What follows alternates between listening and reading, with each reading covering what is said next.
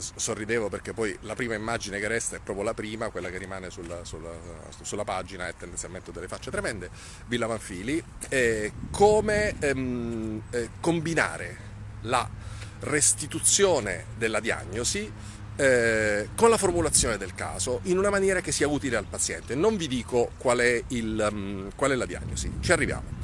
Allora, eh, guardi, lei mi ha descritto quanto, mi ha, mi ha, fatto capire quanto eh, dentro di lei alberghi con potenza un'immagine nucleare di sé come, come, inadeguata, sbagliata, come se ci fosse qualcosa di brutto, di profondamente brutto, di quasi una macchia.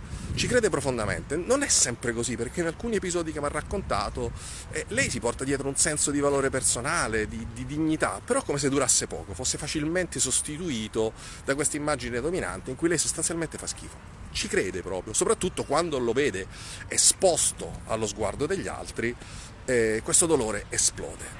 In altri momenti e, è come se invece lei avesse bisogno di, di cura rispetto al, al, suo dolore, rispetto a delle emozioni che lei prova, che le fanno male, ma non c'è nessuno per lei. In quel momento non c'è nessuno. E come dire, da un lato è sbagliato, dall'altra parte si porta dietro un profondo senso di solitudine.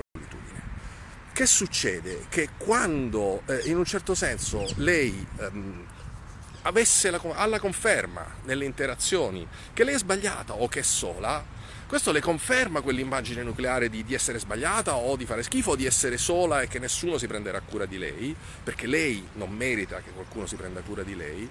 A quel punto prova un dolore profondo, intenso, lo sente quasi inaccessibile, incurabile e, e lì perde il controllo sulle emozioni può deprimersi profondamente, può buttarsi profondamente giù, può entrare in uno stato di vuoto eh, devastante, eh, oppure nel momento in cui percepisce che quel, quelle reazioni degli altri, quando si ancora all'idea di valere qualcosa, eh, lì a quel punto viene presa da una rabbia tremenda, no? anche quella va fuori controllo. Eh, in alcuni momenti quindi entra in uno stato depressivo, di vuoto, in cui la vita non ha senso, tanto lei non vale niente, tanto, come dire, nessuno si prenderà cura di lei, che senso c'ha? Oppure c'è appunto questa rabbia che paradossalmente è quasi una reazione protettiva, ma che la lascia esausta, la lascia poi colpevole, quasi con l'idea che poi quel, quel, quel nucleo di indegnità, di non amabilità, lei se lo merita.